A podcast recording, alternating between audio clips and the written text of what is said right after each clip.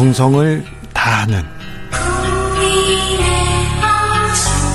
국민의 방송 KBS 주진우 라이브 그냥 그렇다고요.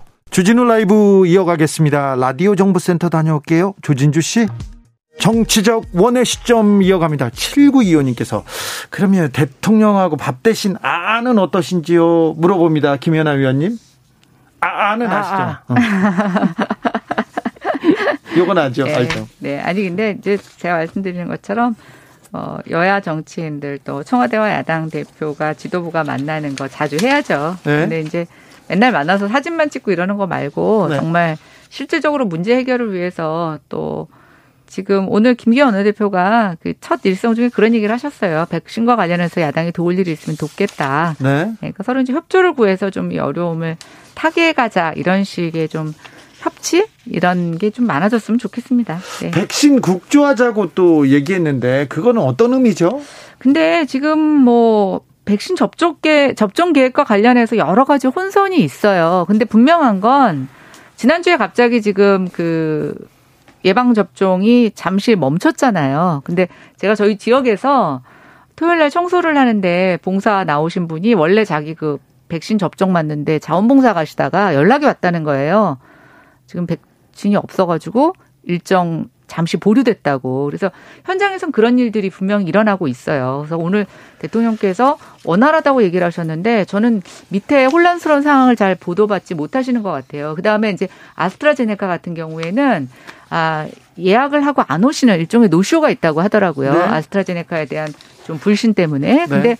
그 노쇼로 남는 아스트라제네카를 어떤 기준으로 다른 사람에게 맞게 하느냐라는 것 같고 사실 좀 일관된 기준이 없어서 지금 현장에서 굉장히 혼란이 있어요. 그래서 저는 정부가 생각하는 것보다 시장에서 굉장히 많이 혼란이 있다라는 것을 좀 인지하는 게 되게 중요하다고 생각이 되고요.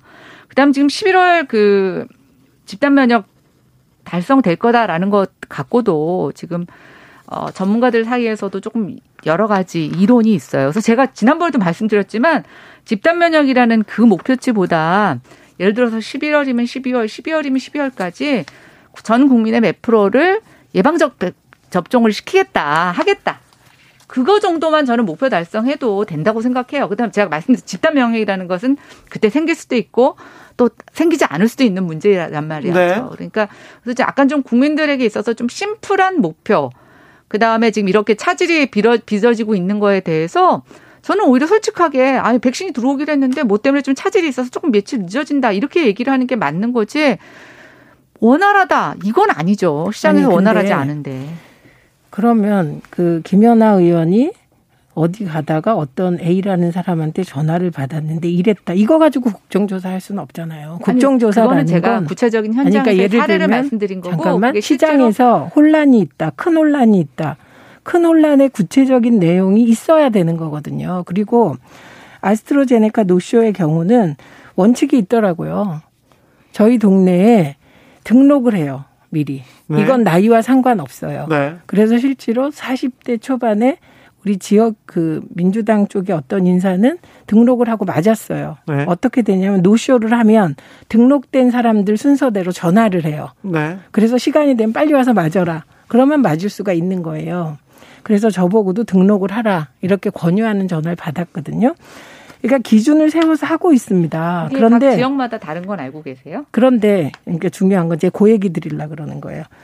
지역마다 다르다는 건 별 중요하지가 않은 거예요. 왜냐하면 A, A동에서는 기준을 순서대로, B동에서는 기준을 다른 걸 잡았다. 그런데 요거는 A동, B동의 기준이 시행해 보고 더 합리적인 쪽을 택하면 되는 거예요. 지금 초기는. 그런데 이거는 저는 순서대로, 등록 순서대로 하는 게 합리적으로 보였어요. 왜냐하면 예약하고 안 오니까 그 다음 사람한테 할 수는 없거든요. 순서대로. 그래서 왜 나는 노쇼라도 맞겠다 적극적으로 아스트로제네카를 이런 사람 순서대로 하는 것으로 기준은 잡혀갈 테고 그다음에 제가 지난번에도 똑같이 말씀드렸는데 11월의 결과로서 집단 면역을 도달할 것을 기대한다 정부가 이게 우리의 목표치다 이걸 내거는 게 뭐가 문제입니까 문제는 그걸 달성 못했을 때 비난하는 건데 11월이 안 됐는데 달성 못할 거야. 못할 걸 왜 내. 이거는 좀 너무 성급한 느낌이고 그리고 어저께도 제가 TV를 유심히 보니까 그 질병관리청에서 발표를 하더라고요. 지금 시중에서 이렇게 백신에 대해서 말씀 이런 이런 걱정이 있는데 그 걱정은 요거, 이 걱정은 요거 이렇게 다 답을 해요. 네.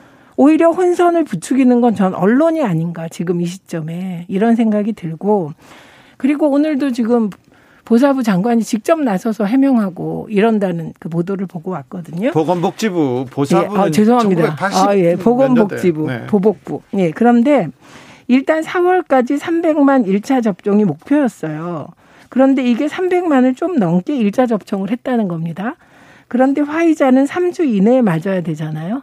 그리고 아스트로제네카는 요게 조금 길어요. 여유가 네. 있어요. 그래서 요거에 따라 지금 문제가 된 건 1차 접종 추가 예약을 중단하겠다. 이렇게 발표를 한 거로부터 지금 이런 걱정들이 나온 거거든요. 네. 그래서 만약에 어저께 질병관리청에서 담당자가 언론에 공개한 거.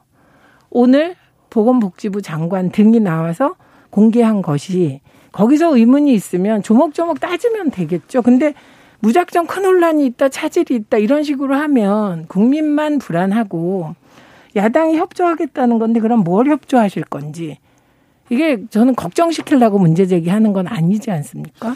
자, 국민의힘에서는 백신 수급과 접종 계획에서 뭔가 좀 문제가 있는데 정부가 속이고 있는 것 같아. 한번 조사해보자. 이런 입장인 건가요? 한마디로 정부 발표에 대해서는 좀, 좀 문제점이 있다. 못 믿겠다. 그러니까 저는 대통령께서 한 번이라도 어, 불편을 끼쳐드려서 죄송하다. 문제 있다라고 인정하신 적 한 번도 없어요. 매번 원활하시대잖아요. 백신 접종에 근데, 대해서. 네. 근데 한번 국민들한테 물어보세요. 체감적으로. 이런 것도 좀 여론조사 해봤으면 좋겠어요. 지금 다 원활한지.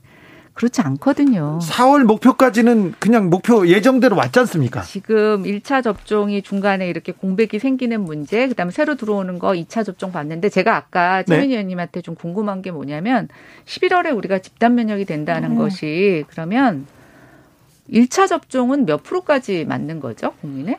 아니요, 12월 집단 면역은 그러니까 집단 면역이라는 건 전 국민의 70%까지 1차 접종이 아니고 2차 접종이 끝나는 70%까지. 거예요. 네, 11월 말까지. 이게 정말 가능할까요?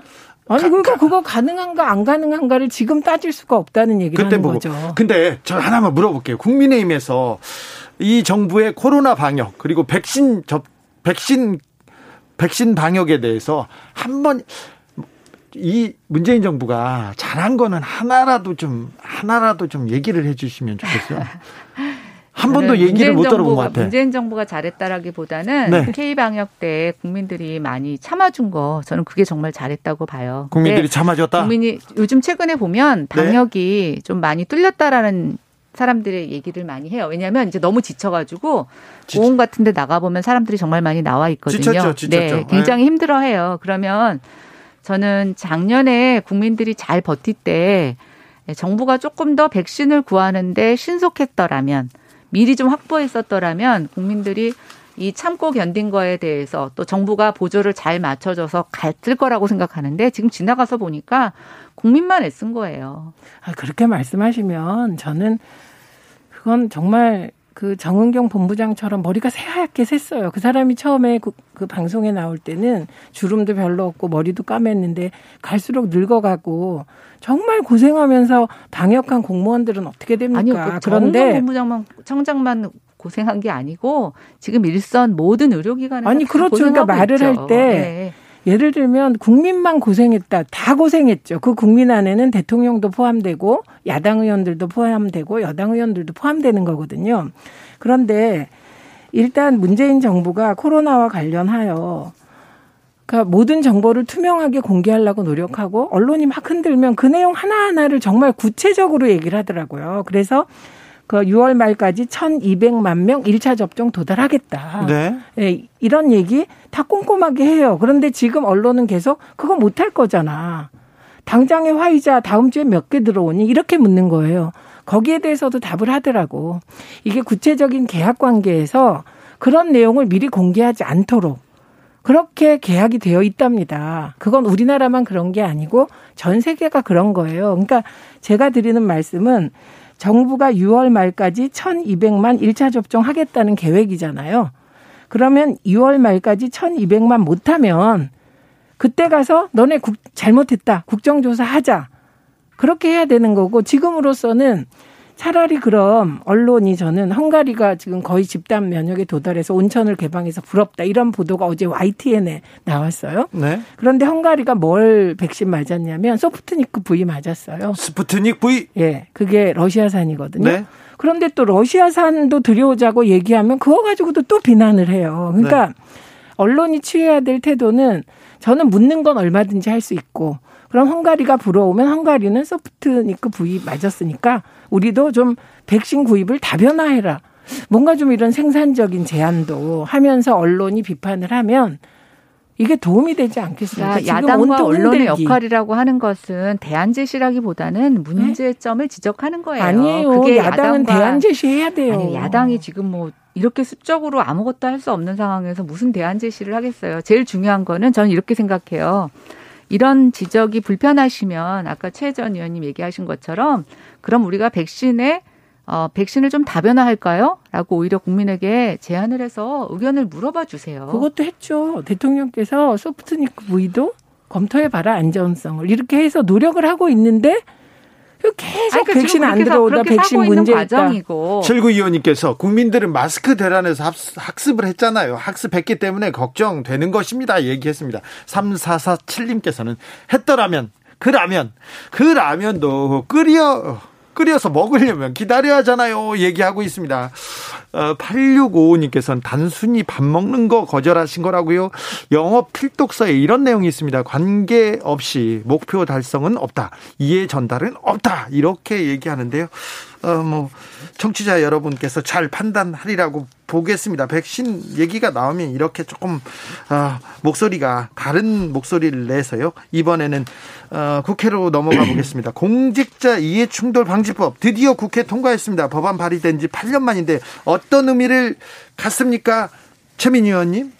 아, 최소한 앞으로 LH 사태 같은 것은 나오기 힘들다. 네, 앞으로는 그런 네. 사건 나오면 안 되죠. 지금 8년 전이라고 하시니까 제가 뜨끔한데 그때가 네. 19대 국회예요. 네. 네. 그 19대 국회에서 이해충돌 방지법이 김영란법과 같이 논의가 됐는데 네. 김영란법 안에 들어가는 것까지 부결된 이유가 이게 뭐 본회의에는 올라 올라오지도 않았고 상임위에서 부결됐는데 그 이유가 국회의원들의 민원 처리가 이해충돌로 걸릴 소지가 있다. 네. 이 이유 딱 하나였거든요. 네. 그 당시에 그래서 그때 어, 이해충돌 방지까지 같이 통과시키자는 입장을 얘기하면 강경파로 몰렸던 때가 있습니다. 아, 그런데 그래요? 예, 그런데 8년 후에 그때 안 해놓은 게 오늘 대한민국에 이렇게 안 좋은 결과를 낳았다는 거라서 저는 국회의원들이 법을 만들 때 참 이렇게 계속 국회의원들만 만들어야 되나 이 부분에 대해서는 아주 우려가 큽니다. 그래서 좀 실효성 있는 국민 참여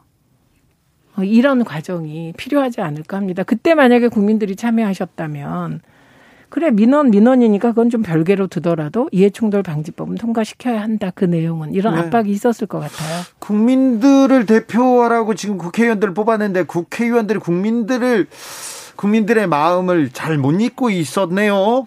네, 예, 저는 뭐 늦었지만 어쨌든 LH 사태가 이 법의 통과를 촉진시키게 되는 계기가 된 것에 대해서는 굉장히 뭐 의미 있다고 보고 있고요. 예.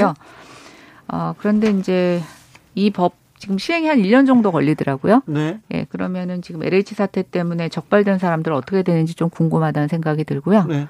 두 번째는 이제 주로 이게 뭐 이렇게 하면은 처벌하고 하는 조항이잖아요. 네. 근데 저는 이제 공직사회는 처벌이 없어도 사실 이런 일들을 알아서 하지 않는 그 중요한 규범이 더 중요하다고 생각합니다. 그렇죠. 예. 그런데 우리가 왜 이런 규범이 무너졌을까라는 것에 대한 반성 네. 또법 외에 그런 규범을 세워나가는 것들을 어떻게 해야 될지라는 것을 같이 고민해야지 네. 이렇게 법만 만들어 놨다고 또 뭐 다 된 것처럼 하는 것은 좀 아니라고 생각이 돼서 이제부터다.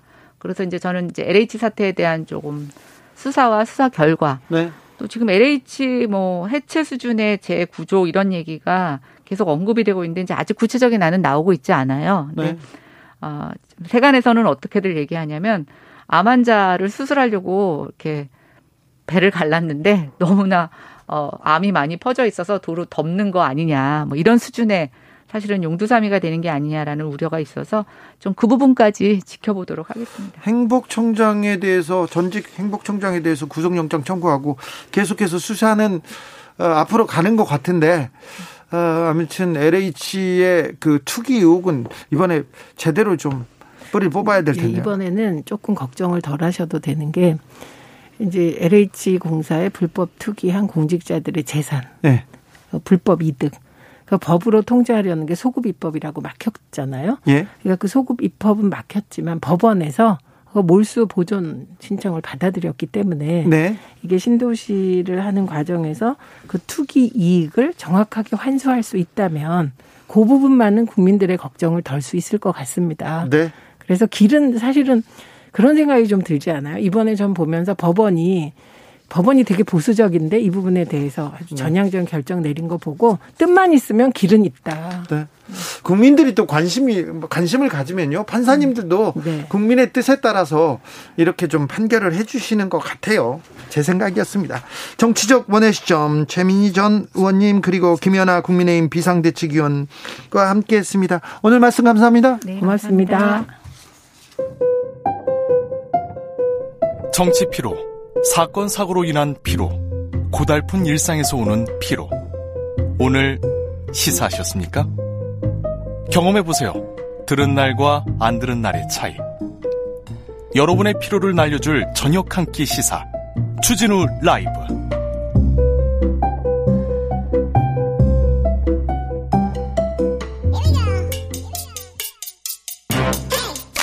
뉴스를 향한 진지한 고민 기자들의 수다 라이브 기자실을 찾은 오늘의 기자는 은지옥이요. 시사인 김은지입니다. 오늘 준비한 첫 번째 뉴스부터 가볼까요? 네, 삼성 장충기 문자 기억하시죠? 아유 기억하시죠? 네, 주진우 기자가 처음 보도했던 사안이기도 네, 한데요. 네. 최근 들어 언론이 이재용 삼성전자 부회장 사면 보도를 많이 한다. 이런 사실은 주진우 라이브에서도 계속해서 전해드렸습니다. 예. 이번에는 이러한 칼럼을 쓰는 사람 중에서 과거 삼성 장충기 문자에 이름을 올린 사람이 있다. 이런 지적이 나와서 전해드립니다. 그러더라고요. 매일경제 기자잖아요. 어, 네, 매일경제 고문이라고 할 수 있는데요. 네. 이 장충기 문자 아마 또 이렇게 낯, 오랜만에 좀 다시 환기를 시켜드리자면요. 예. 장충기 전 삼성 미래전략실 차장이라고는 하는데요. 실제로 네. 사장 직급입니다. 네. 이 사람의 휴대전화 문자 메시지에서 삼성과 박근혜 정부 그리고 나아가서는 언론이 어떤 관계 맺고 있는지 적나라하게 정말 나와 있는데요. 네. 그 당시 기사 한번 다시 찾아보시면 기억이 좀 나실 겁니다. 장 전 차장의 역할이 뭐였어요 그때? 그러니까 정보, 대관 업무 이런 것들을 하는, 하는 건데요. 그러니까 정부를 상대로 정보를 빼오고 네. 또 어떤 그 내용들을 로비를 하기도 하고 했던 거죠. 한 고법 부장이 부장 판사님께서 자기가 대법관 되고 싶다고 장충기 사장한테 문자를 보냅니다. 그리고 언론사에서 승진해 하고 싶다. 그리고 언론사에서 내 자식 취업하게 해달라. 어디로 보내달라고 인사청탁을 누구한테 하냐면 삼성의 사장한테 했습니다. 언론사에서 자기 승진하고 싶다는 얘기를 장충기 사장한테 했다니까요. 네, 언론사뿐만이 아니라 입법부, 사법부, 행정부 정말 놀랍게 그 내용들이 정말 많았는데요. 네. 사실 다 공개 못한 내용들이 있죠. 잘 네. 아시겠지만요. 시사인 그 기사를 찾아보면 됩니다. 네, 그 2017년 시사인 보도 하나만 좀 인용을 해보자면 당시에 매일경제 기자가 이런 문자를 장충기 전 사장에게 보냈습니다. 존경하는 실차장님, 어제 감사했습니다. 면세점 관련해서 땡땡땡, 이 땡땡땡도 또 다른 기자인데요. 네. 이 기자와 상의해 보니 매경이 어떻게 해야 삼성의 면세점 사업을 도와줄 수 있을지를 구체적으로 알려주셨으면 좋겠다고 합니다. 네. 이런 내용입니다. 그러니까 어떤 기사를 써야지 삼성한테 유리할 수 있느냐 이런 것들을 오히려 물어보고 있는 상황이라고 볼 수 있습니다. 예. 그리고 또 2016년 7월 달에는 이건희 회장의 성매매 동영상 관련된 보도가 있었었는데요. 네. 그때 또 언론인들이 장충기 전 사장에게 이러한 내용의 문자를 보냈습니다. 연합뉴스 기, 문자였죠? 네, 한 간부가 보낸 것이었는데 장 사장님 늘 감사드립니다. 시절이 하수상하니 안팎으로 조심하는 수밖에 없을 것 같습니다. 누워 계시는 이건희 회장님을 소재로 돈을 뜯어내려는 자들도 있고요. 나라와 국민, 기업을 지키는 일이 점점 어려워져 갑니다. 이런 내용을 언론사에 있는 간부가 장충기 사장에게 보냈습니다. 혈맹, 충성 그러면서 삼성의 눈, 눈으로 세상을 보겠습니다. 이렇게 보냈던 언론사 간부들의 아, 이름들이 다 기억이 납니다. 자, 삼성과 언론의 유착 관계, 삼성과 언론의 유착 관계라고도 할 수도 없어요. 어, 삼성한테 굴종하는, 아우, 비겁하게 이렇게 무릎을 꿇는 삼, 언론. 어제 오늘 일이 아닙니다. 네, 이제 그러다 보니까 최근의 보도들도 사실 좀 순수하게 보이지 않는 측면들이 큽니다. 관리의 삼성 이런 별칭이 삼성에게 있었었는데요. 이런 장충기 문자로 구설에 오른 언론인이 이재용 부회장 사면과 관련된 칼럼을 썼다면 그 칼럼을 어떻게 봐야 하냐 이런 지적을 미디어 오늘이 했는데요. 예. 미디어 오늘 보도에 따르면 김세영 매일경제 고문이 지난 4월 27일 문재인 대통령 이재용 특별 사면할까 이런 제목으로 칼럼을 썼습니다. 네. 지난 4월 21일에 문 대통령이 오세훈 서울시장, 박형준 서울시장, 부산시장 만났을 때 이명박 박근혜 전직 두 대통령 사면 이야기 나왔다라는 사실을 언급하면서 이와 함께 이재용 부회장을 풀어줘야 한다라는 취지의 주장을 했습니다. 8.15 때 풀어줘야 된다고 막 열심히 썼더라고요. 네, 시점까지도 명시했는데요. 그 근거가 뭐냐면 박근혜 전 대통령을 풀어준다면 같은 혐의로 지금 감옥에 가 있는 이재용 부회장도 동반 사면에 충분한 논거가 될 것이다. 이런 식의 이야기를 하고 있는 겁니다. 논리를 자기가 만들었더라고. 네, 이제 그런데 이 김고문이 2016년 9월 달에 장충기 전 차장에게 사장에게 문자를 보낸 적이 있는데요. 네. 3일 전 매경 일면 보도대로 저는 주필 자리에서 논설 고문으로 발령 났습니다. 회장께서 몇 년 했냐고 저에게 묻더군요. 생각해보니 33년 1개월이었습니다. 참 신석기부터 인공지능 시대까지 천년은 한 것 같습니다. 그동안 저에게 과분하게 베풀어 주신 은혜를 늘 생각하겠습니다. 이런 식의 내용인데요. 은혜를 삼성 사장한테 받아요. 김세영 고문께서. 아, 네, 참. 이제 물론 이제 당사자는 미디어 오늘에 이렇게 해명하고 있는데요. 이게 두루두루 아는 사람에게 고마웠다고 인사를 하는 거기 때문에 당시에 인사 발령에 나서 표현한 거지 장충기 전 사장에게 뭐 일원 하나 받은 게 없다. 이렇게 밝혔다고 합니다. 아, 언론뿐만 아니에요. 갑자기 스님들이 이재용 부회장 사면론 들고 나와가지고 굉장히 좀 의아해하는 분들이 많았어요. 네, 지난 4월 12일 대한불교조계종 25개 교구 본사 주지들이 대통령 등에게 이재용 부회장 선처 촉구 탄원서를 냈습니다. 한겨레가 그 배경을 이렇게 해석하고 있는데요. 소위 이건희 컬렉션 기증 이슈가 있었는데 조계종에서도 관련 요구가 있었다라고 하는 거죠. 아, 있었죠. 있었죠. 네, 불교 불교 등 불교 네. 문화재가 많거든요. 네, 그렇죠. 이제 그런 것들이 박물관에 가면 수장고에 들어가 버리는데 불교계 차원에서는 이제 그런 것들이 좀 아쉽다라고 하는 거죠. 그렇기 때문에 좀 종교적인 차원에서 요구해 볼 수도 있다라는 이야기가 나온다라고 한겨레가 보도하고 있는데요. 하지만 오얏나무 아래서 가끔 매는 식으로 보인다는 거죠. 그 두 개를 연관시켜서 사면 이야기하는 게 아니냐 이렇게 순수하게 안 보인다라는 비판이 있습니다. 예전에요. 예전에 제가 불교 문화재를 불교 절에 있는 불교 문화재 사리탑에서 사리를 훔쳐갔어요. 누가 훔쳐갔는지 몰라요. 도굴이죠. 그런데 나중에 보니까 리움, 삼성의 박물관, 미술관에 그 리움에서 불교 문화재를 전시하면서 현등사 사리탑에 있는 사리라고 이렇게 전시를 하고 있어요. 그래서 현등사 스님들이나 그 스님들이 어, 우리 거다. 우리 거 부처님 거, 부처님의 몸이다. 얼른 내놔라. 이렇게 해서요. 얘기를 했는데, 어, 소송에서 스님들이 졌어요. 작물인데도 작물인데도 졌어요. 작물 취득인데도 불구하고 네. 그런가요? 예, 부장 판사님 바로 옷을 벗으셨고요. 스님들도 소송을 하다가 막 도망가더라고요. 나중에 보니까 뭐 큰 거를 하나 이렇게 뭐 받으신 것 같더라고요. 최근에 언론에 돈 넘는 보도가 좀 눈살을 찌푸리게 합니다. 그래서 삼성에서도 걱정할 정도예요. 사실은 삼성에서 그래서 자제 요청을 했어요. 너무 부끄러운 보도들 이거 국민들한테 역효과 난다고 이렇게 했대요. 사실 그 어, 감옥에 가 있는 이재용 부회장도 이렇게 언론을 볼 거 아니에요. 거기서 걱정했다고 합니다. 매우 걱정했다고 합니다. 너무 과하기 때문에 오히려 네. 여론이 안 좋아진다라는 안 거죠. 좋아진다고 자제 요청을 삼성에서 하고 다녔다고 합니다. 이게 언론의 지금 현 주소예요. 너무 심하게 칭송하고 너무 심하게 칭찬을 하니까 삼성도 부담스럽다고 합니다. 기자님들 아유 참 1928님께서 참 나온 알고 있었지만 지금 또 듣고 있으려니 기가 찹니다. 기가 차요. 장충기 문자를 보면 한국 현대사가 이렇게 흘러가는구나. 이렇게 볼 수 있습니다. 7925님께서 주 기자님 언론의 빈센조 카사노였군요. 카사노 이게 빈센조 카사노 카사노바 그쪽 아닌데 빈센조 드라마인가요? 네, 송중기 배우가 주인공인 드라마입니다. 네, 저는 잘 모르겠어요. 송중기 배우는 제가 좋아합니다. 아주 아주 훌륭한 청년입니다. 아스트라제네카 백신과 대해서 지금 논란 그리고 불안 그런 기사가 너무 많이 나와요. 네, 이제 그래서 하나 제가 뉴스를 좀 더 준비했는데요. 네. 한번 맞춰 보시겠어요? 아스트라제네카 백신과 피임약 중에서 어느 쪽이 더 위험하다고 생각하십니까? 저한테 이런 거 묻지 말고 부끄럽잖아요. 아유, 뭐 피임약이 뭐 네. 약인데요. 네, 네, 근데 아무래도 그 수십 년간 수백 년간 수백 년은 아니어도 수십 년간 쓰였으니까 피임약이 안전할 것 같은데요. 네, 이제 좀 더 익숙하기 때문에 그렇게 생각이 들잖아요. 예? 하지만 이제 위험의 기준을 무엇으로 하느냐에 따라서 다르겠지만 네. 현재 아스트라제네카 백신에 대한 우려가 주로 혈전 부분에 있지 않습니까? 그렇죠. 아스트라제네카 혈전 위험 이렇게 기사를 쏟아냈지 않습니까? 네, 그래서 이번 주 시사인에서 관련된 통계표 하나를 만들어서 체크를 좀 해봤습니다. 했더니 네, 그러니까 유럽 의약품청에 따르면 아스트라제네카 백신 접종 후에 희귀 혈전 발생률이 100만 건당 6.5건이라고 합니다. 100만 건당 6.5건이요? 네, 이제 그러니까 사실 많지 않다고 볼 수 있는 건데요. 그렇죠. 그런데 미국 식품의약품의 의약국에 따르면 피임약을 복용한 여성의 혈전 발생률이 100만 건당 300건에서 900건 사이라고 합니다. 100배 넘네, 100배. 어찌 네, 보면 그러니까 훨씬 더 많다라고 볼 수 있고요. 네. 사실 저는 그 이후에 더 놀랐는데 예? 임산부의 경우로 가면 그게 더 올라갑니다. 네.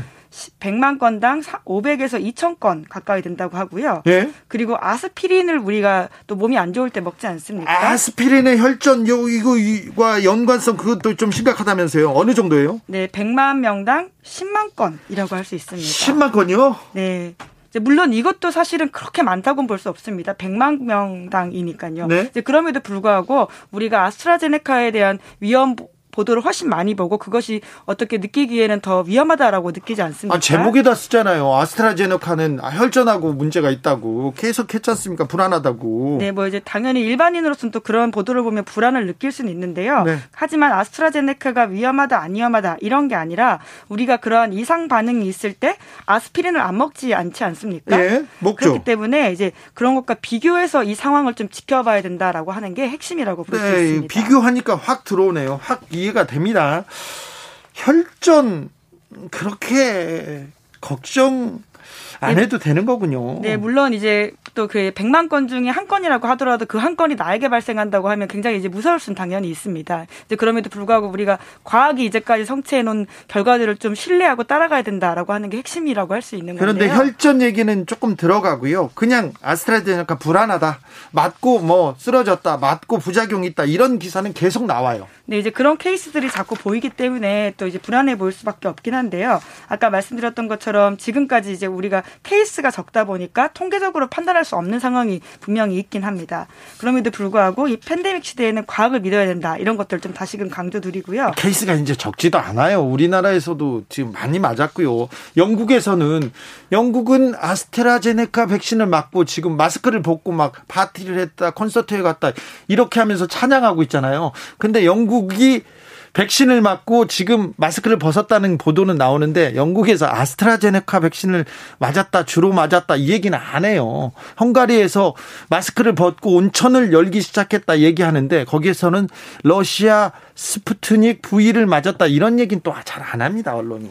근데 또 이제 사람이라고 하는 게 사실 평상시에 교통사고를 훨씬 더 사람 많이 주는 게 자동차 사고이지 않습니까? 예. 그럼에도 불구하고 비행기 사고를 더 불안하게 느끼는 것처럼 이런 좀 시민적인 부분들이 있을 텐데요. 네. 그렇기 때문에 언론의 보도가 더 중요하다는 생각이 듭니다. 더 중요하죠. 예, 불안감을 좀 강조하지 않고 이런 우리가 숫자로서 이상 반응이 어떻게 되는지를 비교해 보면 불안감이 좀 줄어들 수 있거든요. 문제점이 있으면 지적해야죠. 좀 지적해서 정부가 정책을 잘 펼도록 해야 되는데 우리 언론에서 뭐라고 했습니까? 아스트라제네카 제네카 혈전 위험하다, 불안하다 계속 쏟아냈어요. 그러면서 화이자 내놔라, 화이자 내놔라 그랬더니 화이자 백신을 2천만 명분 들어온다고 하니까 화이자 백신은 혈전은 괜찮은데 쇼크 가능성 있다. 화이자 백신 맞고 죽었다. 계속 이렇게 기사를 씁니다. 그래 놓고 조금 있다가 화이자 백신도 충분한 것 같으니까 이제 속도 늦다고 하다가 속도 목표를 맞췄다고 하니까 앞으로 또 수급이 원활해지지 않을 가능성이 있다고 하다가요. 조금 있다가는 또 뭐라고 하냐면 왜 백신 원하는 백신 못 맞냐? 여기가 공산주의냐? 이렇게 계속 얘기합니다. 집단 면역 못할 거다, 못할 거다, 못할 거다 이렇게 얘기하는데 참 언론이 이 백신을 바라보는 태도, 이 코로나를 보도하는 태도를 보면 조금 이게 대안을 얘기하는 건지 비판을 하는 건지 아니면 잘 안 되게 이렇게 하고 있는 건지 조금 네 뭐 생각해 볼 만한 한 과제 아닌가 네, 생각합니다. 이제 그런 차원에서 이번 주 시사인 보도가 굉장히 좀 전 눈에 띈다고 생각하는데요. 그 인터뷰와 표를 반드시 좀 봐주시면 좋을 것 같습니다. 김은지 기자 시사인 광고 너무한다. 이제 아, 이 정도는 해야죠. 네, 그만해. 이제. 김연희 기자가 썼습니다. 네. 이제 알겠어요. 네. 자 마지막으로 만나볼 뉴스는요. 아, 또 시사인 광고라고 하실 수도 있을 아니, 텐데요. 아니 이제 그 네. 얘기를 하지 마. 뭐 네. 이렇게. 자. 정치권에서 종부세를 완화하자는 주장이 나왔었습니다. 나왔죠, 나왔죠. 고가 주택 하나인데 집 한 채 있는 사람한테 집 한 채에서 오래 살고 있는데 그 사람한테 세금 많이 걷는 거 이거는 좀 가혹하다 이런 주장 계속 나왔어요? 네, 이제 그래서 실제 종부세 과세 대상 가능성이 있는 주택을 가진 1주택자가 누구인지 예, 죄송하지만 시사인에서도 확인을 좀 해봤는데요. 네. 외고이긴 합니다. 네. 2050 이원재 대표 분석인데 통계청의 2020년 가계금융복지조사 결과를 바탕으로 추산한 결과 이들은 대체로 소수의 고학력 고소득층 수도권 거주자라고 합니다. 네. 그러니까 다수 언론이 상정하고 보도하고 있는 평생 열심히 일하고 은퇴해서 집 한 채만 갖고 있는 노인 네. 또는 소득은 낮지만 열심히 저축해서 집한칸 있는 가구 이런 분들과는 좀 거리가 있다라고 합니다. 네. 그러니까 현실이 굉장히 다르다라고 할 수 있는데요. 그런 종부세 추산 결과들을 보면 대부분 똘똘한 한 채를 가지고 있는 사람이라고 하고요. 예. 종부세 부과 대상 똘똘한 한 채 소유 가구는 전체 가구 중 1.8% 정도 된다고 하고요. 1.8%밖에 안 돼요? 네, 그 종부세 부과 대상자 20% 넘을 거다 이런 일부 주장과는 거리가 멀다고 볼 수 있습니다. 네, 그러네요. 또 다른 특징도 있나요? 네, 종부세 대상 1주택자들은 또 부동산 내에 금융자산이 많다라는 특징이 있는데요. 네. 이들이 보유한 평균 금융자산만 3억 5천만 원이 넘습니다. 뭐 저축이나 뭐 주식이나 뭐 이런 이런 금융 자산이라고 할수 네. 있죠. 그러니까 전체 가구를 보면요. 어, 평균적으로 9,500만 원, 그리고 무주택자라고 하면 7,800만 원 정도라고 했는데 네. 이것과 비교해 보면 1주택자들 종부세 대상인 1주택자들이 굉장히 금융 자산이 높다 이런 걸 좀 알 수가 있고요. 예. 그리고 종부세 대상 1주택자 같은 경우에는 76%가 수도권 거주 가구라고 합니다. 네. 그러니까 종부세를 포함해서 부동산 보유세 완화하는 정책은 수도권 집중 현상을 심화시킬 수 있다 이렇게 볼 수 있고요. 네. 그리고 경상소득 그러니까 정기적인 소득이 있는 사람들이 1억 원 이상인 게 46% 절반 정도 된다라고 합니다. 그렇게 많아요? 네. 그러니까 이제 1주택 종부세 대상자들이 우리가 이제 보통 언론에서 그리고 있는 은퇴한 어르신 네. 이런 것과 조금 소득이 하나도 없는 그런 분하고는 전혀 관계가 없네요. 좀 관계가 멉니다. 아, 그런데 종부세 완화하면 똘똘한 집한채 가진 사람들한테 이득이 됩니까? 근데 이제 꼭 그렇지도 않다라고 하는 게 이번 이 글의 분석인데요. 유경준 국회의원이 종부세 부담이 커진다 이런 주장을 하기 위해서 내놓은 보고서가 있습니다. 네. 이 보고서에 따르더라도 세부담의 상당 부분은 세율 인상이 아니라 주택 가격 상승 때문에 생긴다라고 그렇죠. 하거든요. 그렇죠. 이제 그렇기 때문에 종부세 완화가 가격 상승을 부추겨서 세부담을 오히려 높일 가능성이 있다 이렇게 보면 되고요. 아 그래요? 네, 그러니까 10억 원짜리 집에 대해서 종부세를 완화해 주더라도 이 집이 15억 원으로 다시 오르면 세금이 또 더 오른다라고 볼 수 있는 거죠. 세금, 핵심은 집값이다라는 거죠. 그렇죠. 집값이 올라서 지금 종부세를 내는 사람들이 많을 거고요. 집값이 올라서 세금이 오르, 오른 사람이 많은 거죠. 집값이죠, 핵심은. 그렇죠? 네. 그런데 왜 이런 기사, 이런 시사인 기사는 포털에서 잘 못 보는 거죠? 네, 저희가 더 열심히. 그죠? 조금 이상하죠. 기자들의 수다 지금까지 시사인 김은지 기자였습니다. 네, 감사합니다. 감사합니다. 네. 교통정보센터 다녀오겠습니다. 이승미 씨.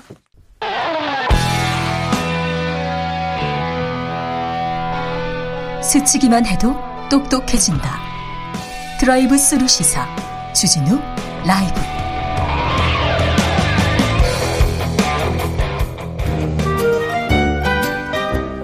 민생이 먼저다. 함께 잘 먹고 잘 사는 법 찾아보겠습니다. 민생과 통하였느냐 생생민생 통. 안진아 선아 민생 생각 안진걸 민생경제연구소장 어서 오세요. 네 안녕하십니까. 어, 민생을 그렇게 챙기러 다니는데 네. 집안의 민생도 좀 잘 챙기는지 그래야죠. 네. 예. 그래 열심히 벌어서 네. 절반은 사회에 기부하고 절반은 집에 갖다 주고 있습니다. 네, 지난주에 예. 어, 생생민생 통해서 안진걸 소장이 단독 보도를 한 두 개나 쏟아냈죠. 그, 예. 그, 그 말대로 며칠 있다가 보도가 되더라고요. 예, 네. 제가 말씀드렸잖아요. 네. 세상에 주거 침입으로 고소장이 들어온 것 같다. 네. 근데 그래서 실제 수요일 날 주거침입 고소 사실이 밝혀졌죠. 예. 택배 기사님들이 어 집집마다 호소문 붙였다고 예. 주거 침입죄로 고소까지 당하는 이런 일은 있을 수 없다. 야박하네요. 상업 광고 그렇게 붙여도 고소 한 번 안 당했는데 예. 그리고 상업 광고를 해서 고소하면 안 되잖아요. 그분들도 다 먹고 살기 홍보하는 분들인데. 네. 네, 택배 기사님들 호소문을 주고 지금 고소한 일이 있었는데. 네. 이제 그, 그 아파트 입자 대표자분들이 왜 이렇게 대화를 거부하나 했더니 이제 제가 또 하나 이제 단독처럼 밝힌 사실이 네. 알고 봤더니 택배 사고 우리는 합의를 했다. 네. 지하 출입만 하는 것으로 지상 출입 금지하는 것으로. 네, 이미 약속이 그걸로 됐다. 이제 대화도 거절하고 굉장히 고학적인 태도를 보이신 거죠. 네. 근데 택배 본사들은 제가 쫓아갔더니 그렇게 합의한 적이 없다라고 또 이야기를 해요. 그래요? 예, 그러니까 책임을 회피하는 거죠. 그래서 제가 지금 어디서 왔느냐? 네. CJ 대한통운 본사 앞에서 왔습니다. 네. 그 앞에 지난주 목요일부터 택배 기사님들이 농성을 하고 계십니다. 네. 고덕동 대규모 5천 세대 대규모 아파트 앞에서도 주민들이랑 택배 기사님들이 농성도 하고 촛불 문화제도 하고 계시고요. 네. 그다음에 어 본사가 결국 나서서 지하 출입을 계속 강요한다면 산업안전보건법 위반이 되기 때문에 우리가 도저히 그걸 기사님들 할 수가 없다. 그래서 지상 출입을 허용해 주되 만약에 지상 출입 그렇게 어렵다면 입구에서 받아서 실버 배송 요원이나 청년 배송 요원들이 나르는 곳으로 하고 그 비용을 본사하고 입자 대표지가 반반씩 하자. 네. 이제 이렇게 논의를 하고 있는데요. 오늘 제가 지금 더 충격적인 내용을 하나 갖고 왔습니다. 네. 이거 지금 또 단독입니까? 이거 진짜, 이거 진짜 단독입니다. 네. 제가 인근 아파트들 돌아다니거든요. 왜냐하면 지금 현재 지상에 실제로 차량이 다니는지 안 다니는지. 네. 그다음에 택배 기사님들에 대해서 계속해서 지상 출입만 지, 상 출입을 금지한 아파트도 확산되면 안 되니까. 네. 근데 인근에 4천 세대가 넘는 A 아파트라는 데가 있고 예. 2천 세대가 있는 G 아파트가 있어요. 예. 근데 제가 보니까 여기는 지상 출입을 택배 기사님들이 하고 있었거든요. 네. 근데 갑자기 공고문이 하나 붙어 있더라고요. 네. 어, 앞으로 어, 지금은 배상 배송 기사들의 출입증 교부 10km 미만 저속 운행, 항시 비상경 교부 운행하도록 하고 있다. 이게 가능한 거예요. 이게 불가능한 게 아니에요. 아, 그러고 근데 네? 또한 다만 앞으로 저상처럼 변경한 지하 주차장으로 출입해 줄고 요청하는 공문을 4월 7일부터 보냈다는 겁니다. 택배 본사하고 영업소에다가. 네. 그러니까 저희들이 우려했던 대로 고덕 그 5천 세대 아파트 문제가 해결 안 되니까 네. 인근 아파트들 있잖아요. 다 이렇게 막 4천 세대, 2천 세대 이른바 공원형 아파트라는 데에서 전부 다 현재 분명히 가능한데도 불구하고 지상 출입했고 사고도 안 났는데도 지금까지 했는데 네. 이제 다 바꿔달라. 지하로 내려가라 이겁니다. 아. 근데 그 지하 높이는 2.3km밖에 되지 않아서 2.3m. 예, 이른바 허리를 펴고 일할 수 있는 탑 차량은 못 들어가고 예. 1m 20cm짜리 기어다녀야 되는 차량만 들어갈 수가 있는 거예요. 예. 그래서 자, 우리 주진우 라이브 이름으로 인근 아파트까지도 지금 지하 출입을 강요하는 예. 움직임이 완전히 포착이 된 거예요. 네. 포착이 돼서 다만 그래도 국민들께서 항의하고 기사님들이 호소하니까 여기에 뭐라고 썼냐면 그런데 이 문제는 매우 중요한 어, 문제로서 택배차량 지상출 전면 차단의 문제는 빠른 시일 내에 입주자 대표회의를 구성해서 입주자 대표에서 논의하겠다고 되어 있습니다. 그러니까 결국 입주자 대표자회의가 집단 지성의 힘으로 고덕 A 아파트 5천 세대 아파트 같은 일을 우리는 해서는 안 된다라고 합리적 결정을 해 주셔야 되는 거예요. 네. 그래서 근데 관리사무소는 그런 방향으로 지금 추진하고 있어요. 지하 출입을 금지시키겠다는 방향으로. 아니 지상 출입 금지시키겠다는 방향으로. 그래서 정말 걱정이다 이거. 그래서 강동구와 서울시가 나서서 네. 새로 생긴 이미 입자 대표제가 만들어진다면 그렇게 결정해버리면 이미 늦잖아요. 번복하기 쉽지 않잖아요. 네. 강동구 서울시가 이럴 때 나서야 되는 거예요. 나서서 새로 생, 결성된 입자 대표자 애들에게 지하 출입만 강요하는 것은 산업안전보건법 위반이고 노동조정 시대도 맞지가 않다. 네. 그래서 이분들이 합리적인 결정할 수 있도록 네. 간절하게 호소해 봅니다. 7891님께서 택배도 음식 배달도 아파트 앞에다 둬야겠네요. 알아서 찾아가라고. 주거 침입이라는데 어디 겁나서 배달하겠어요? 이렇게 문자 주셨고요. 마키님께서는 아주 갑질은 이렇게 하는 거 다 표본을 보여주네요. 표본을 얘기합니다. 주진우 라이브의 이름으로 막 이렇게 하겠다고 하잖아요. 별로 힘은 없어요. 아, 힘, 아니 힘은 없지만 이제 어쨌든 우리 방송 공영 방송과 우리 방송법의 공영 방송은 사회경제 약자들의 목소리를 대변해야 된다고 되어 있어요. 우리 이제 예. 열심히 예, 목소리 대변한다. 없는 사람들의 목소리를 대변하는 법에 딱 명시되어 있거든요. 알겠습니다. 그 법대로 이야기한 거고 그다음에 저는 다만 네. 그 입주민들께도 네. 이제 이분들이 갑질한 편 때문에 상처를 많이 받으셨대요. 네. 그러니까 저희들도 그런 표현보다는 그러니까 처음에 그런 결정을 할 수가 있잖아요. 누구나 실수도 있고 잘못도 할 수 있고 네.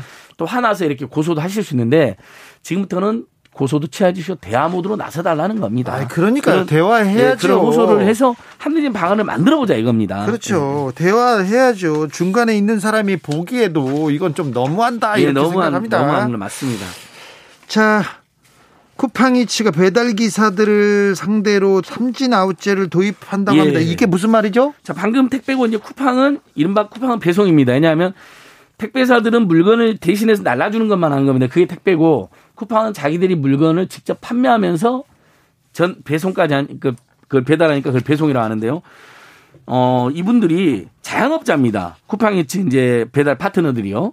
네, 건건히 이제 계약의 수수료를 받는데 얼마 전에 수수료를 한 2,500원 정도로 낮춰버렸습니다. 최소 수수료로. 네. 2,500원이면 자, 만약에 지금 시급이 8,000원 넘는데 최저 시급이 어, 한 시간에 세 건에도 7,500원밖에 안 되죠. 최저 시급도 안 되는 거잖아요. 그러니까 당연히 배달 파트너들 입장에서는 콜이 오는데 너무 2,500원밖에 안 된다거나 또는 비용은 뭐 3,000원인데 너무 장거리다. 그러면 시급 최저 시급도 맞추기가 쉽지 않겠죠. 네. 그럼 어떻게 할까요, 기사님들이? 거부를 하겠죠. 그 네. 콜을 안 받겠죠. 네. 그러니까 쿠팡이츠가 느닷없이 배달 기사들이 그렇게 해서 어 우리가 그런 거절이나 수락 후 취소나 무시를 계속하면 위탁 그러니까 이제 자영업자라 그랬잖아요 이분들한테 위탁을 금 정지시키겠다. 예? 위탁 정지를 하, 때리고 위탁 정지가 세 번 되면 아예 영 영구적으로 일을 안 맡기겠다. 예. 그러니까 삼진 아웃 시켜버리겠다는 거죠. 네.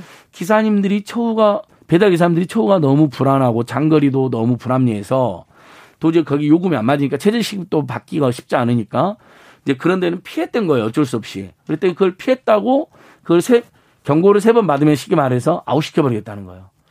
영구 퇴출시켜버리겠다는 거예요. 네. 굉장히 가혹합니다. 안 그래도 아, 근데 오랜만에 제가 쿠팡 그 심야 배송에서 네. 그 심야에 물류센터에 있는 분들 심야 배송하는 분들 잠 안 자고 철야 배송 10시간 네. 그분들에도 최저 시급만 적용하고 사, 과로당해서 지금 저희들이 문제라고 여러 번 지적했잖아요 쿠팡이. 네. 근데 거기에 대해서 개선으로 답하는 게 아니라 이제 배달 파트너들까지도 최저 시급도 혹시 못 받을 수도 있어서 거절한 그걸 자구책을 쓰신 분들에게 어, 너희들 계속 그렇게 하면 이제 세 번 주의도 한 다음에 잘라버릴 거야 이렇게 선포를 한 겁니다. 네. 굉장히 폭력적이고 일방적인 게 아닌가 걱정이 많습니다. 아, 이거 여기에서도 이렇게 경고하고 이렇게 아, 징계만 할 게 아니라 아니 멀어서 못 가겠다는데 단가가 안 맞아서 못 가겠다는데 네. 단가에 대해서도 좀 합의를 해야 될 것 같은데 여기도 그러니까, 대화가 필요합니다. 자, 그러니까 자영업자니까 그렇게 정리할 수 있는 거잖아요. 예. 근데 그렇게 자기들이 강제를 할 거면 노동자를 뽑아라 이겁니다. 네. 그러면 최저임금 이상을 줘야 되는 거거든요. 네. 근데 노동자를 안 뽑고 당신들은 사업자입니다. 개인 사업자입니다. 사장님입니다 해놓고 그래 놓고는 정당 그분들이 수지가 안 맞으면 거부할 수 있는 거잖아요. 네. 근데 또 그러면 영구 정지해 버리나요? 모순에 빠져 있는 거죠. 쿠팡이 굉장히 네. 예, 미국의 증시에 이렇게 이렇게 네. 올라가면서 잭팟을 터뜨렸다는데 네, 돈을 세계적인 기업이라는데 이러시면 네. 안 됩니다. 언론사 상대로 소송도 너무 많이 하고 있고요. 네. 쿠팡이 어, 거듭날 것을 다시 한번 호소드립니다. 쿠팡 좀 각성해 주십시오. 지금 쿠팡 얘기를 우리가 몇 번째 하고 있는지 그러니까요. 모르겠어요. 돈이 없는 것도 아니지 않습니까? 아, 노동자의 복지를 위해서 조금 더 써주셔야죠. 이게 너무 좀 야박합니다. 조혜숙님께서 삼진 아웃제는 다른 곳 말고요. 허위 기사 쓰는 언론사 기자들에게 좀 적용해 주세요. 이거 옳습니다. 네. 예. 안진걸 소장이 예. 주장하고 있는 부분하고도 계속 주장하고 있고 어, 정말 허위 보도 정말 치명적인 가짜 보도에는 징벌적 손해배상하고 네. 그다음에 부수 조작한 조선일보 저희가 검찰에 고발했는데 수사를 안 합니다. 아니 무슨 조선일보 힘이 그렇게 셉니까 우리나라에서? 저는 놀랍습니다. 네. 수사를 안 해요? 팩트가 확인됐잖아요. 네. 그건 그냥 확인이 된 거예요. 뭐 논란도 아니에요. 네. 두 배를 뻥튀기 했어요. 예. 지금 고발한 지 몇 달이 됐는데 연락조차 오지 않아요. 그래요? 예. 아예 안 합니까? 예. 주진우 기자님이랑 제가 추가 취재를 해야 될 상황입니다. 네, 추가 취재해야 되겠네요. 삼성가에 가서 지금 수사가 진행되지 않은 게 많아요. 프로포폴도 있고요. 그러니까 삼성가도 삼 그러니까 보니까 삼성과 그다음에 조선일보 이런 데는 무슨 뭐라 그래야 되나 뭐 절대 군주나 되나 봐요. 거의 수사 제대로 안 돼. 이건 저는 민생 경제 차원에서도 용납이 안 됩니다. 네. 우리 국민들의 세금이 광고비로 두 배로 집행된 건데 부수가 조작됐으니까. 네. 그런 돈 환원해서 서민 복지에 써야죠. 네. 네. 내일은 어디 가세요? 오늘은 어디 가셨고? 오늘은 지금 아까 택배 노조 농성장 갔다 왔고요. 원래 네. 오전에 삼성생명 안보험 환자들 농성장 또 가야 되는데 저희 가기로 했었잖아요. 예, 다음 주에 이제 주진 기자님 제가 모시고 가려고 그러고요. 그다음에 오늘 아침에는 그 예전에 방송 노동자들 열악한 상황을 이제 고발하고 숨진 네. 이한빛 PD님의 유사, 유지로 만들어진 한빛 미디어 노동 인권센터에 가서 아, 네. 제가 이제 기부금도 내고 네. 회원가입다 응원하고 왔습니다. 내일은 어디 가세요? 오늘 일만 열심히 하고 있습니다. 오늘만 살아요? 예, 생각이 안 나요. 아. 일단은 내일은 또 저기 삼성이 1조 원뭐 사야 하는 통큰 기부했다고 예. 이건희 전 회장이. 근데 이거 저희 그동안 참여연대나 제가 민변에서 계속 이런 활동 많이 했잖아요. 네. 당시 2008년도에 비자금 뭐 엄청나게 불거져 가지고 사 물론 4조 5천억이라는 차명계산 차명재산이 밝혀졌잖아요. 그리고 네.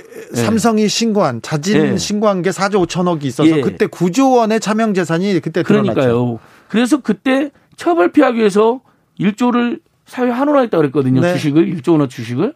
근데 그걸 13년 동안 이행을 안 한 거예요. 그렇죠. 그럼 언론 보도가 1조 원이나 되는 주식을 사회 환원했다라고 칭찬 일색일 게 아니라 첫 번째 언론 보도는 팩트 체크부터 이제서야 약속이 하는 삼성 그리고 당시 주식 가치가 1조 원이면 지금은 10조 원쯤 된다는 게 지금 경제 시장 전문가들 분석이거든요. 네. 그러면 구조를 환원을 안한 겁니다. 네. 그런 지적은 해줘야죠. 그 지적 기부 자체는 칭찬해줘야 되지만 알겠습니다. 왜 이렇게 우리 언론들이 네.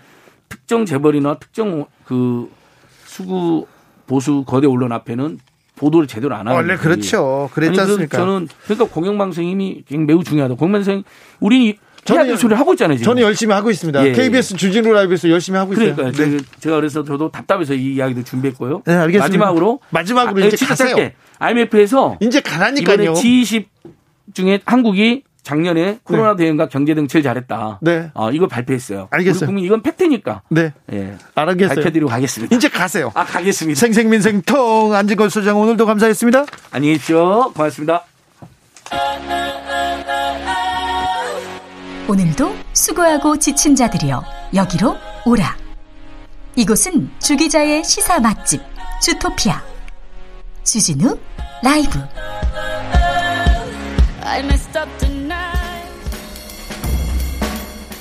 느낌 가는 대로 그냥 고른 뉴스 여의도 주필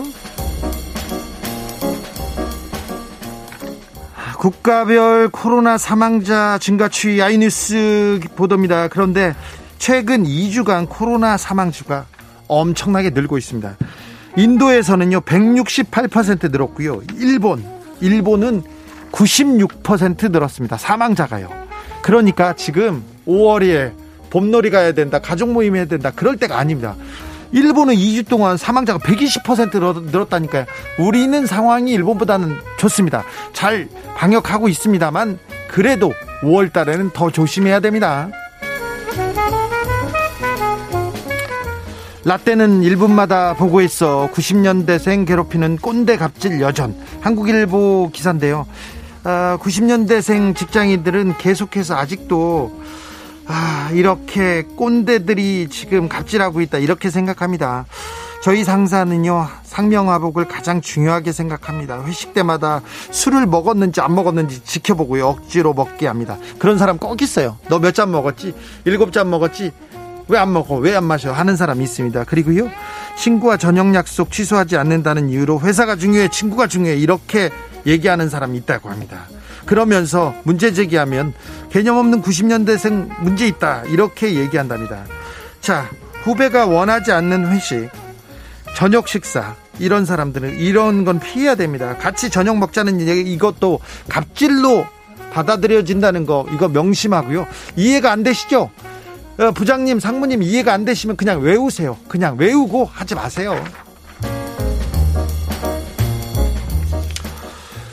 오늘은 평생 한 주인만 따르는 토정견 진돗개의 날이랍니다. 진돗개의 날도 있어요. 천연기념물 53호 진돗개의 날인데요.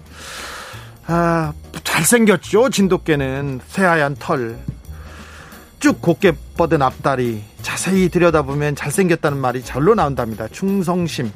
어, 점잖은 성격이고요. 영리하고 소통하기 좋아한답니다. 진돗개가. 한 번 주인을 결정하면 그 주인을 평생 따른다고 합니다. 진돗개가 시간이 흘러도 주인을 잃지 않기 때문에 인명구조견, 경찰견 이런 여러 사람을 돕는 사역견으로는 활동 못한다는 단점도 있습니다. 그런데요, 제가 아는 진돌이는 옆집에 옆 동네에 있는 잡종견이 좋아가지고 집 나갔는데 그 그그 진돌이는 주인을 저버리고 절로 갔는데 얘기합니다. 진돗개 피부는 크게 다섯 가지인데 가장 흔하게 볼 수 있는 거는 백구, 백색이고요. 노란색 황구도 있고요. 의외로, 의외로 회색인 제구가 있답니다. 그리고 검은색 흑구도 있대요. 호랑이 같은 패턴의 호구도 있대요. 진돗개 호구도. 호호. 진돗개 호구가 있네요. 몰랐어요. 호구도 있어요. 호구도. 네. 백구가 제일 많죠. 네. 김민기의 백구 들으면서 저는 여기서 인사드리겠습니다. 진돌이는 옆, 옆 동네로 집 나갔는데 바람나서 참, 네.